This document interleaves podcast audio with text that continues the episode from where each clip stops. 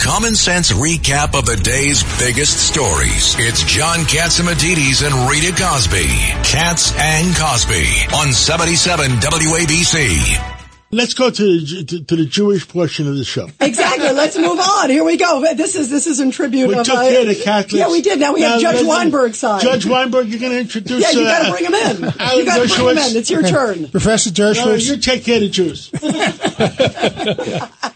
well, Al and I both grew up in uh, Borough Park in Brooklyn, so we have that in common too. Professor Dershowitz, welcome back to uh, Cats and Cosby. Well, thank you. What an honor it is to follow Cardinal Dolan. He is one of the great, great, great Americans. He's a wonderful man. Yes. I'm not going to call him kiddo, even though I'm 11 years older than he is. I'm going to call him his eminence. I just wish he could have more influence on the young people, my kids that I teach, the college students, some of whom are turning so far, far against America, against Judeo Christian values, against civilization. Uh, we both have a job to do. Uh, me as a teacher of young people, him as a pastor to young people, and uh, I I follow his work very closely because he's done an amazing job. And the way he's brought together communities in New York, he is such a blessing not only to the city of New York, not only to the Catholic Church, but to the world. You know, you talked about uh, young people, uh, Professor Dershowitz. This is amazing. Um, it, the and I'm glad to see this. But the House is looking into a whole bunch of other universities, including now Columbia University, uh, over over anti-Semitism, and also Barnard College is one of the other ones they're now looking into. They should. They should look into all of those schools. It's a tolerance of anti-Semitism. You know, as the great Burke once said, all that's needed for for tyranny to succeed is for good people to remain silent. And college administrators are remaining silent. They don't want to get into conflict with the loud left. So, although many agree that these kids are distorting the values they're supposed to be learning, and that you know the whole DEI is destroying education, they're afraid to speak up. As a friend of mine who was the president of George Washington University put it, the one qualification that doesn't exist for being president of a university is courage, and that's what presidents need. And you know, Harvard has a vacancy. Yale will stu- soon have a vacancy, and it's it's very important who fills these vacancies. And alumni and contributors and, and students and others should have influence on who gets picked to be the heads of our universities because the students who are now in our universities are our future leaders. You know, it won't always be the case that everybody running for office is 80 years old. People running for office are going to be 30 and 40 and 50 years old. And these are our current kids now, and, and, and they're, they're on the wrong track, many of them. Um, speaking of wrong track, I don't know if you have seen Professor Alan Dershowitz, and you wrote a great book called War Against the Jews. And here we're seeing President Biden in the last week or so, boy, he first says, you know, Israel is over the top on what they're doing in Gaza.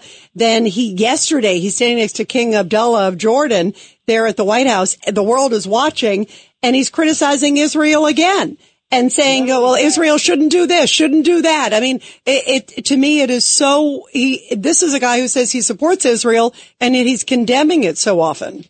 And he does it in front of the king of a country, Jordan, who killed more Palestinians during Black September some years ago than Israel in all of its history. The man has such chutzpah to claim to be speaking on behalf of the Palestinians. He has a Palestinian wife and he has 50% of his uh, constituents are Palestinian, but the Jordanians have been among the most anti uh, Palestinian in the world. They don't let Palestinians in. They're not helping in the Rafah situation. They're easy. It's easy to criticize, but I was shocked that Biden remained silent in the face of the lies told by King Abdullah. Look, I was a friend of King Abdullah's father, uh, a very nice man. I met him on numerous occasions. We shared a doctor in common, uh, King Hussein. I don't think he'd remain silent today in the face of what Hamas is doing, but too many people remain silent, too many university administrators, and thank God for this show uh, speaking out on behalf of truth and the American way. And uh, by the way, And also justice. and, And justice. justice. Yeah, you got to get that. What about UNRWA too? Did you see King Abdullah also said we got to keep funding UNRWA? That's that UN relief agency where it just came out yesterday that there was a Hamas tunnel underneath the headquarters of it. I mean, you can't make that up. I think it's illegal to fund UNRWA. I think it's a crime to fund UNRWA. Let me tell you why. there is a statute on the American law books that says if you give material aid to a terrorist organization, you are guilty of a crime. And any individual, anyone who contributes to UNRWA, any government that contributes to UNRWA is giving material aid to a terrorist organization, namely Hamas, because the money that goes to UNRWA gets filtered from UNRWA to Hamas.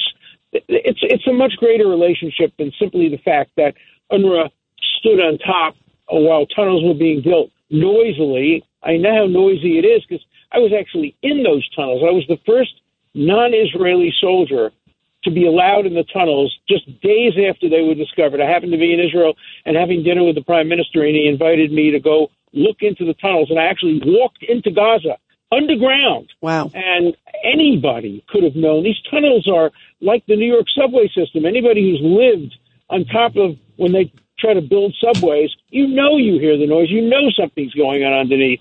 And and of course the uh, UNRWA people knew that, and they're guilty as heck. Yeah, uh, Judge Weinberg. Alan, I just saw on, on television just a few minutes ago, Senator Van Hollen of Maryland has now said that Israel is guilty of war crimes. What do you say about that? Well, it's outrageous. Uh, Israel has acted better than almost any country in the history of urban warfare. The ratio of combatants to non-combatants killed has the lowest ratio of non-combatants, less than two to one. In most wars like this, the ratio has been 10, 10 innocent people for every one combatant killed. In Israel, it's been lower than two to one. And Israel gives warnings. Israel gives uh, heads up. It, it, it, it compromises its own military actions in the interests of helping people. It, Israel has not committed war crimes.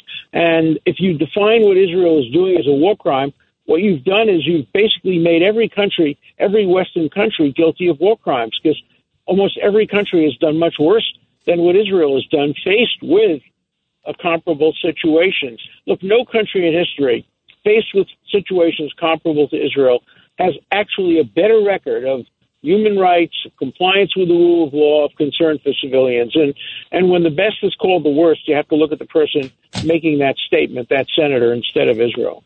Craig Eaton. Professor, um, I just want to go to a different topic for a second. I, I, read before Georgia judge rules evidence exists to possibly disqualify DA Fani Willis.